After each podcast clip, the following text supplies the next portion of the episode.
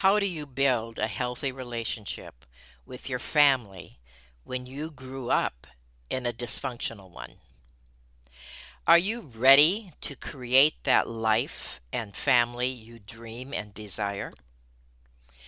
Would you like to know how to break off generational dysfunction? Then you do not want to miss today's interview with Phyllis Mantelli. Have you ever felt like giving up, quitting, throwing in the towel? Welcome to Never Ever Give Up Hope, featuring Carol Graham. She's an author, health coach, and motivational speaker. Backed into a corner multiple times in her life, Carol shares with you stories on how she overcame some of the toughest obstacles a person can go through in life, but refused to give up hope. Rather than admit defeat, an opportunity was presented, and it involves each and every one of you. Carol will feature spectacular guests who will share their messages of hope, encouragement, and their inspiration to prove why life's adversities only make you stronger. And now, welcoming the host of the show, here's Carol Graham. Phyllis Mantelli is the author of the book, Unmothered, Life with a Mom Who Couldn't Love Me. She is a coach, a mentor, a speaker, and passionate advocate for helping women break off generational dysfunction. Phyllis, this is something I believe everyone needs to hear. As I was going over the notes that you sent me, I was thinking of many different scenarios and that people would relate to, and in reading about your story. So I'm excited to have you here today, and welcome to Never Ever Give Up Hope. Thank you. It's so good to be here. So let us start with your story, the roller coaster journey of life with your alcoholic mom. Right. So, the roller coaster is a good word for it. I grew up with two parents who were very dysfunctional, and I grew up in a pretty violent background. Just to give you a little example, when I remember being about 4 years old, and my mom and dad started screaming at each other in the kitchen, and my mom was pointing a knife and aimed it towards my dad's heart, but missed and hit his arm. And I think my face just probably dropped. And I remember my dad turning around and looking at me and just pulling the knife out and saying, like, "It's okay, honey." And that was kind of like a Tuesday. And, you know, it was just like no big deal. And as a child, when you grow up seeing those traumas and then they're put off as just normal situations, your life becomes normal that way. And so my mom would go out and drink during the week and then come home, and they would fight. My dad was a long distance truck driver, and so he was gone most of the time. And the most important thing in my life that really changed the trajectory is when I was 8 years old, I was walking home from school. My brother was behind me. I was talking to a new friend, and she looked up and said, "Why is that truck in front of your house?" And there was this big moving van with two men carrying my couch out. And my mom was inside, like, barking orders, and she said, "We're leaving." And I just kept asking, "Where's my dad? Where's my dad?" And she wouldn't answer me. And our life changed that day because we met a stranger at the park who then became my sister's father.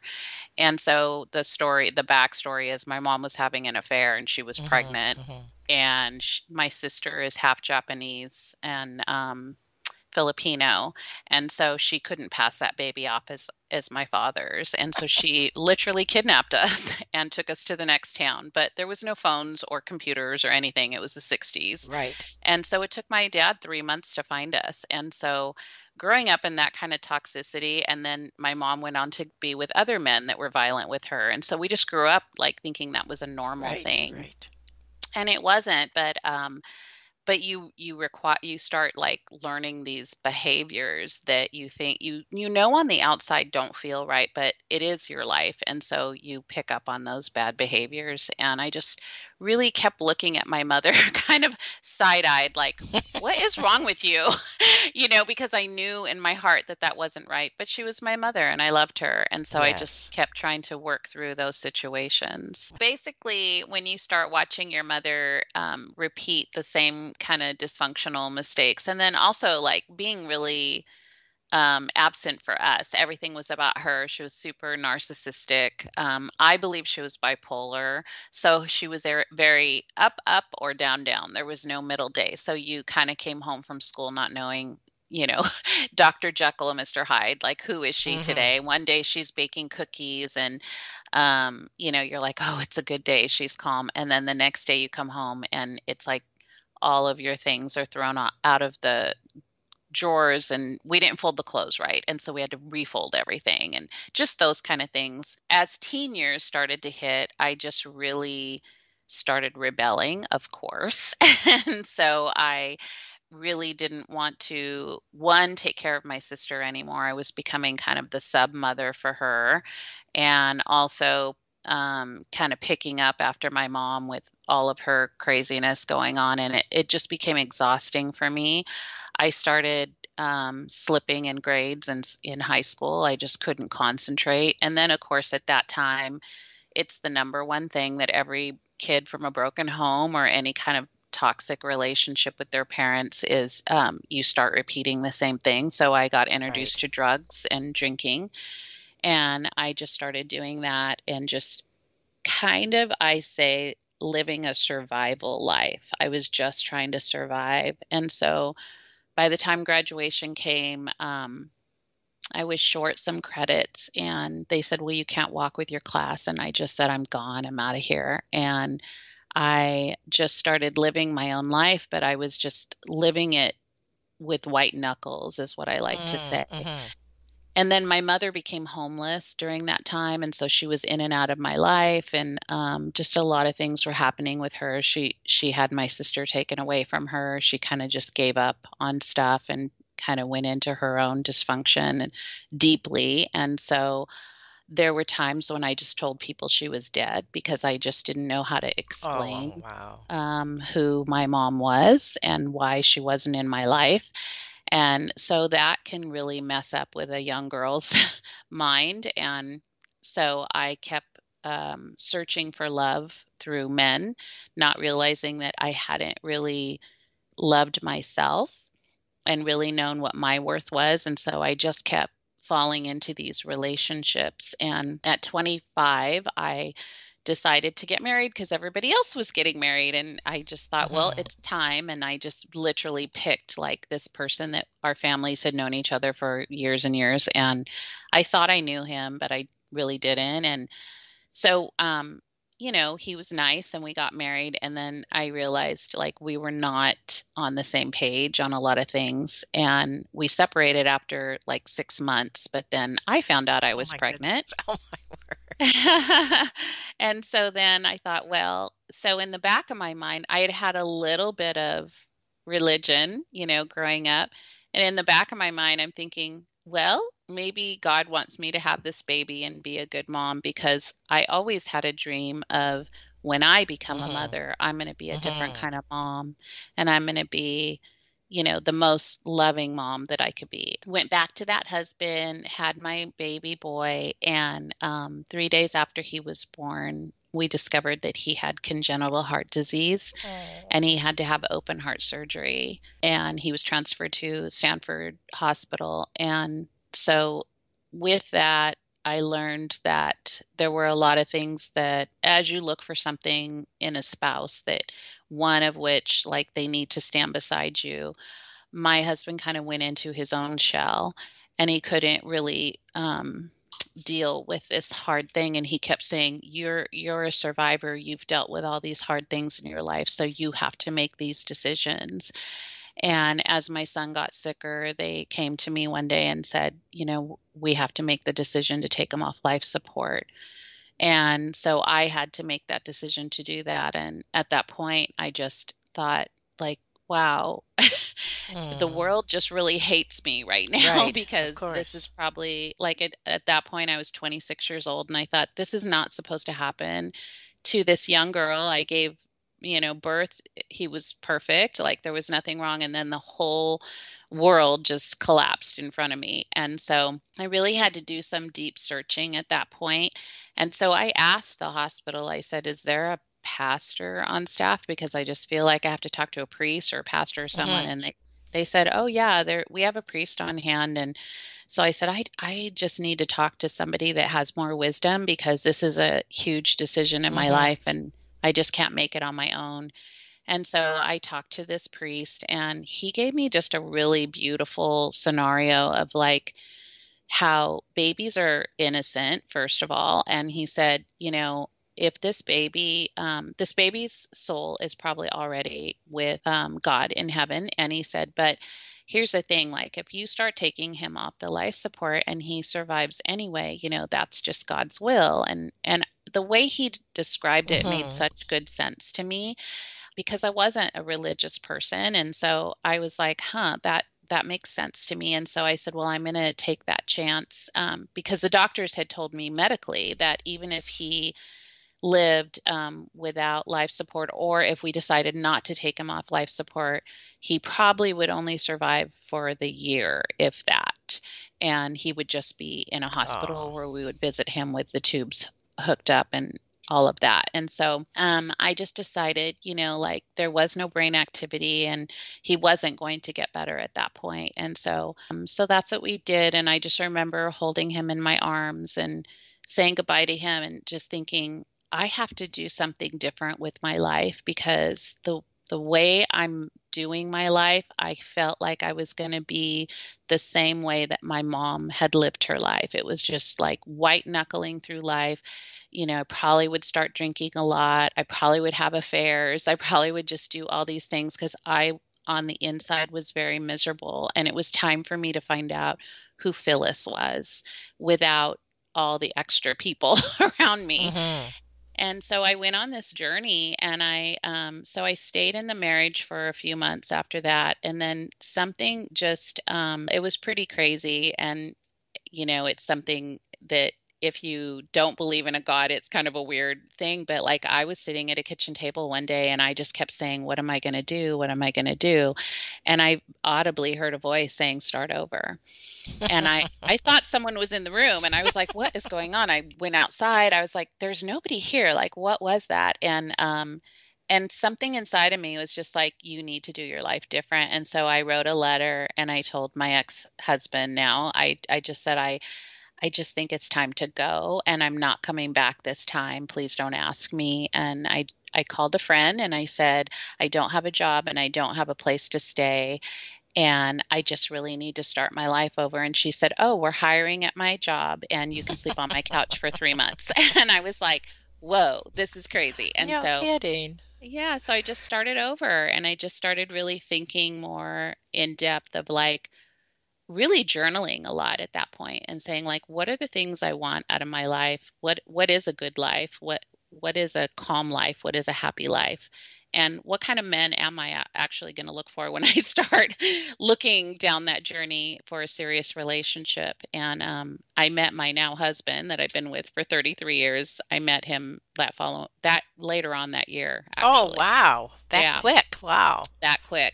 But we, I actually tried to push him away. I told him I'm really crazy and I have all these issues. He's 8 years younger than me. And so he was still in college, but he was working at this job, at the job I got. He was working there during the summer. And he said, no, I really like you. I'm just going to wait for you until you heal, like until you feel better. And I'm like, are you sure? So it was pretty crazy. And we laugh about it now, but, we walked a hard road together too. We dated for 4 years because my one thing was I told him I never want to go through another divorce again. Like marriage is very sacred to me. No one in my family has ever had a successful marriage, and that's including siblings, cousins, parents, like no one. I had nothing to look at for that. And I really wanted to do it differently. So I just started really making a conscious effort to take care of myself first and be independent in that way, and then allow somebody else to come in and share with that. And we got married 4 years later. Everything was great. We had our first baby, and my mom came back in my life, and she had broken a hip, and the hospital called me. And so for the next 16 years, I took care of my mother through her illnesses and things while raising my children. And at 35, I became a Christian. I was pregnant with my second daughter then, and I just felt like I needed to thank somebody more for my life than just me. And so my friend showed me this different kind of church. I was raised a Catholic, and I was like, I don't know if I want to go back to that. I love the faith, but I just don't know if that's the church for me. And so she sent me to a non-denominational church, and again, felt that beautiful feeling, like this warm, can't even explain it. It was just like, I'm home. And so I just never looked back. Well, and the first thing of faith is I came home so excited. I told my husband, and he said, "That's great, honey, for you. I'm not going." And I was like, wait, what? And I was so mad at God, because I thought, how could you do that to me? I had a perfect marriage, and then now you're telling me we're on different pages. But it's funny, because that's what faith does, is it grows you in supernatural ways. So like, it's not just worldly of like, well, this feels good, I'm going to do this. It's like, can you stretch yourself in a different place to really know, like, hey, you know, I'm going to test you a little bit and see, like, do you really believe in me? Do you trust me? And so I did. And I brought my kids. People thought I was single, and I was like, no, my husband's at home. And so I would bring my kids to school, to church. And sometimes they didn't want to go into the classes. And so they'd say, let's just go home. And I'm like, nope, we're going to sit on the grass, because on Sundays, this is what we do. And so during that time, he taught me grace and patience with my mom, because there was some, like, she was pretty hard to love. There was some really hard issues going on, but he taught me how to set good boundaries with her and also love her at the same time, which is really a skill. Wow, that was incredible, because I have a dozen questions, and I believe that the audience does too. We are going to take a very quick 15-second break, and when we come back, we're going to talk about a few things. One is how to change our mindset towards our families, and another is how do you learn to love people unconditionally in your family, and then a lot more that we're going to talk about as well. So just hold on. We'll be right back. Carol Graham would like to show you the path from misery to miraculous triumph in her fast-paced memoir, Battered Hope. She relates her determination to succeed as someone who experienced one horrendous nightmare after another. Gang raped and left for dead, loss of a child, husband falsely imprisoned, and cancer. Nothing could break her tenacity or faith. No matter what you face, heartache, loss, suffering, or injustice, Carol will illustrate how she became a victor the same way you can. The secret is to never, ever give up hope. Order your copy at Amazon or batteredhope.blogspot.com. Today I'm speaking with Phyllis Mantelli, who is the author of the book Unmothered: Life with a Mom Who Couldn't Love Me. She has, at the top of this broadcast today, shared an incredible story. And if you have been listening, you will probably be sitting on the edge of your seat to see how this woman who has been through so much was able to turn not only her life around, but to help others do the same thing.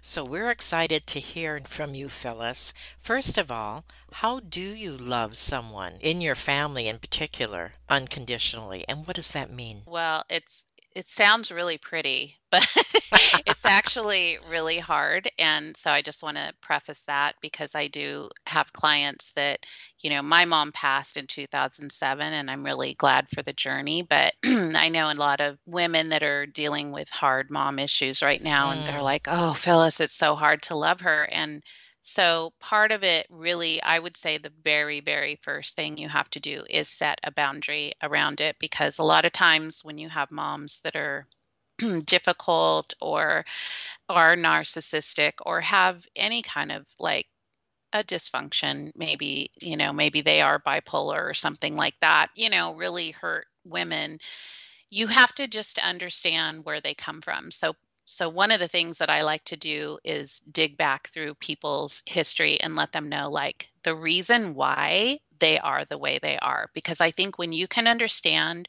where they came from and why they are the way they are, it helps you have a little more empathy for them.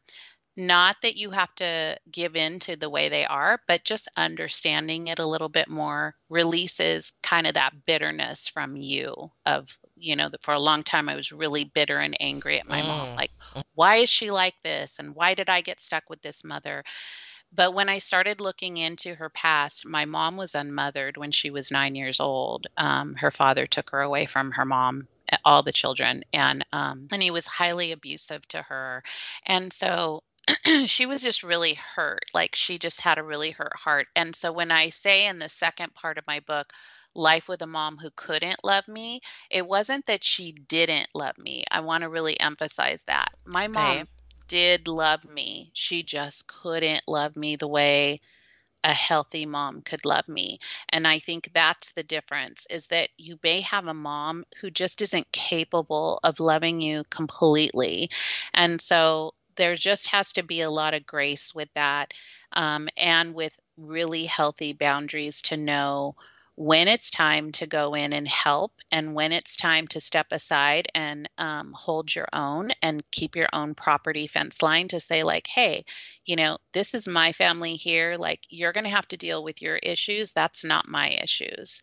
And I think you can do that in a loving way so that you can help grow in your family, but also not get stuck into their past, because they will just drag you into their toxicity. So, like, one of the things with my mom is she would get really anxious around holiday time. And when I started creating this really beautiful family with my girls and my now husband and all of that, I wanted to bring her in and share with that.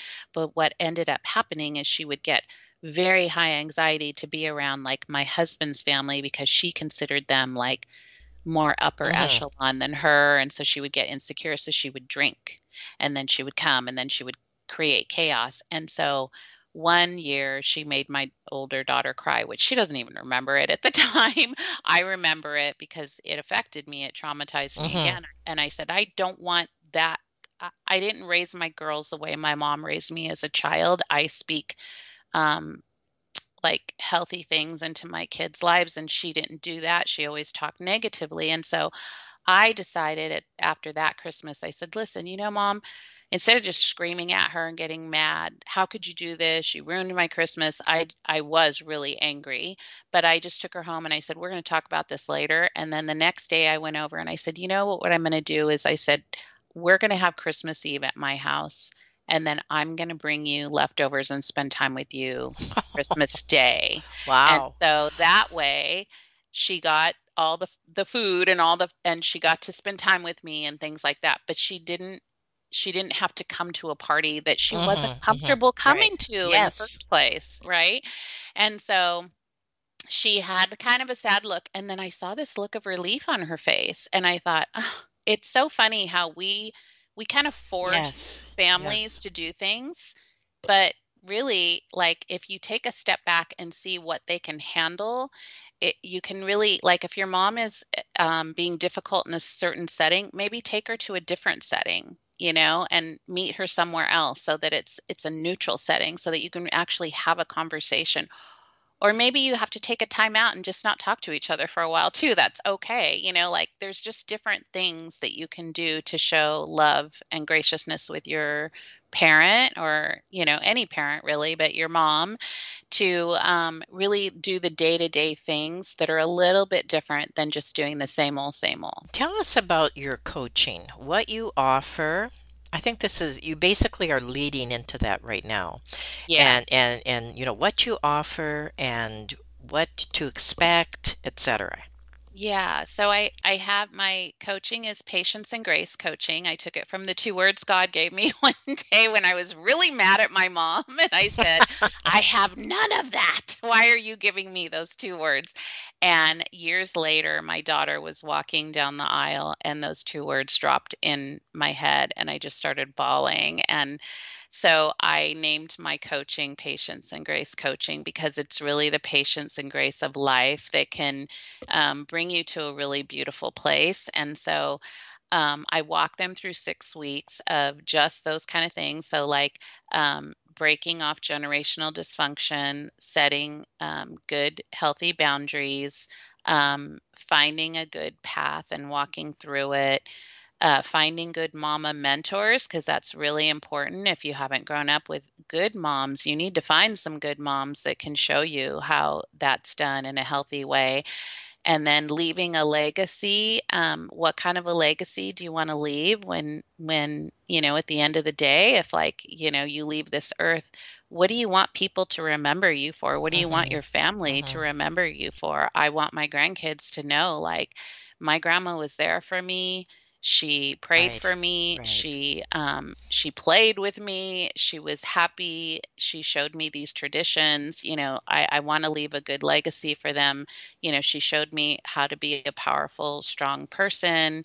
And so I think that's really important. Those are things that we didn't get poured into us as kids. And so I ask them certain questions, they have a little bit of homework, and then it just kind of like pushes them to another area. They have to be ready to move on to the next place. If you're still really struggling, you know, you may need counseling or something like that. But if you're in a place where you're just like, okay, I'm ready to just get in a healthier place, then coaching is a really good thing for you to be able to have a coach like ask you really good poignant questions where you can move to the next level in your thought process so that you're not repeating the same bad habits. And what type of coaching would you say that it is? Strictly, like, is it family, relationship? It's mother-daughter. That's what I specialize in. Okay. And your book. Tell us about your book. Yeah. So, well, the book came out at the end of 2019, and it is a memoir. It does go through the story of, like, my life changing at 8. I do tell, that's the very first chapter is telling that story of being taken away from my father. And it leads me through the journey of walking with my mom through her illness. She died of dementia. And so that was a whole different thing when she started developing those kind of habits of repeating things. She was in an apartment building and she was they get up at night. They tend to like come alive at nighttime. And so the neighbors were leaving notes on the door. Like she was banging pots and pans things like that. Yeah. So it's a really, anyone that has a parent that has dementia or Alzheimer's, it's a really rough road. And my heart goes out to them because it is not easy to watch somebody lose their mind. And my mom didn't recognize me towards the end, which is heartbreaking. And so it shows just the journey with her, and then also raising my girls. My girls are adults now. My youngest is 28, and she works for me, which is amazing. And then my oldest is 32, and she has two beautiful children. She made me a grandma, and being able to have these kind of relationships with my daughter, it's like I broke the chain. Yes. And yes. That's my legacy, is like I broke the chain. Like this is not going to happen anymore. And the thing that gives me the most joy is when my oldest daughter calls, and she'll FaceTime me several times a week because my granddaughter wants to talk to her Fifi, which that's my grandma name. And so she's like, she just has to see you and she wants to be with you. And the fact that she trusts me to be with this child is like, it's a testament, right? Because I didn't get to do that with my mom. So that was beautiful. Thank you. You also teach people how to write their stories. Tell us a little bit about that. And is it a program or what do you offer? Yes, that's like one of my favorite things too is I have a program. I have a course called Memorable Memoirs, and all of these things are on my website, Phyllis Mantelli. And so I have a 4-week course that they can take, and it's really digging into, first of all, are you healed enough to tell your story? I would say that's really the most important question to ask first. Is that, yes. Yeah, you don't want to be telling your hard story if you're still in the middle of your hard story. It's the same with speaking. Like, you can't get up there and start talking about your story and you start bawling. Like, there's a difference. You can, you know, it's like, whoa, you're not healed yet. Hold on.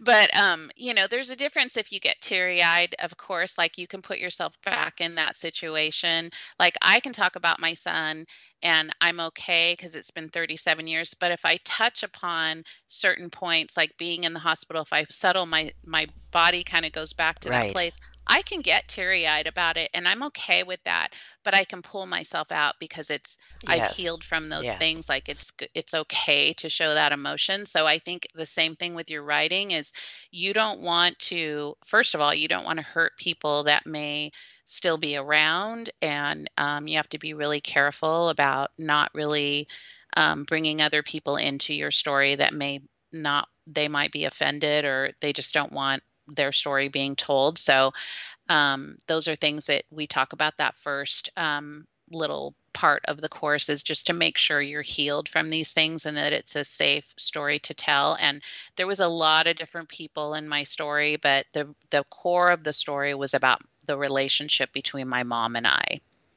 And so since she had passed, like, that was a safe story to tell, but I changed names. And even, you know, with certain, even with my ex, because people outside of my community won't know who they are. And so I wanted to protect those people.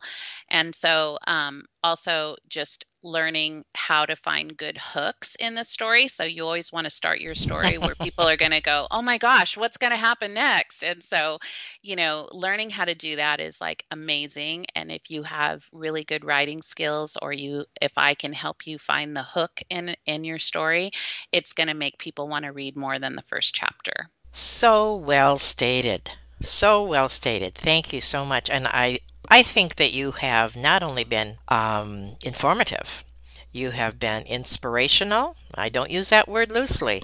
You have been definitely motivational, and you have also presented a challenge. So I hope that not only will people buy your book, they will check out your website, they will, if they need, either in the area of their relationships, go into your coaching program, or learn how to write their own stories or memoirs. There are so many memoirs out there. You read a page and I'm like, do I really want to read this? Yeah. You know, and as a interviewer of people who mostly write memoirs, I mean, you really have to, as you said, you have to hook them. Mm-hmm. And they don't all start with the day I was born. Right. You know? Yeah, we don't need the whole story. Exactly. Anyway, so I think you got it, and hopefully this will intrigue people to check it out, because you have been an awesome guest, and I thank you for everything that you shared, not just your story, but all these other things as well. And we look forward to hearing more from you. Do you have another book in the works, perhaps? I do. So I'm actually writing the companion to Unmothered, and it is based on the 6 life lessons of my coaching. And so it will be a book in book form, so people will be able to read and study and journal and all that good stuff. And I'm releasing a new podcast called The Unmothered Podcast. Oh, awesome. Yes, October 3rd. So I have a trailer up right now on Apple and Spotify. Okay. Mm-hmm. And when is your book coming out? Hopefully next year. I don't have an exact date yet. Okay. Still working on it. All right. Well, we'll be looking, and we'll have you back after that book comes out. So you make a note in your calendar. That. Absolutely. Okay, I will. All right. Well, this has been wonderful. I thank you for being on Never Ever Give Up Hope. Is there anything you want to say in summary, conclusion, whatever? Well, just what you said is never, ever give up hope. If you have grown up with a mom that has been difficult or dysfunctional, please know that your life has purpose and there is so much more for you out there. Oh, thank you. Thank you for those words of encouragement as well. And I appreciate you being on Never Ever Give Up Hope. Thank you for listening to Never Ever Give Up Hope, featuring Carol Graham. Did you know that most people succeed because they are determined to? Quitting was never an option. Carol loves your comments and will respond to each one.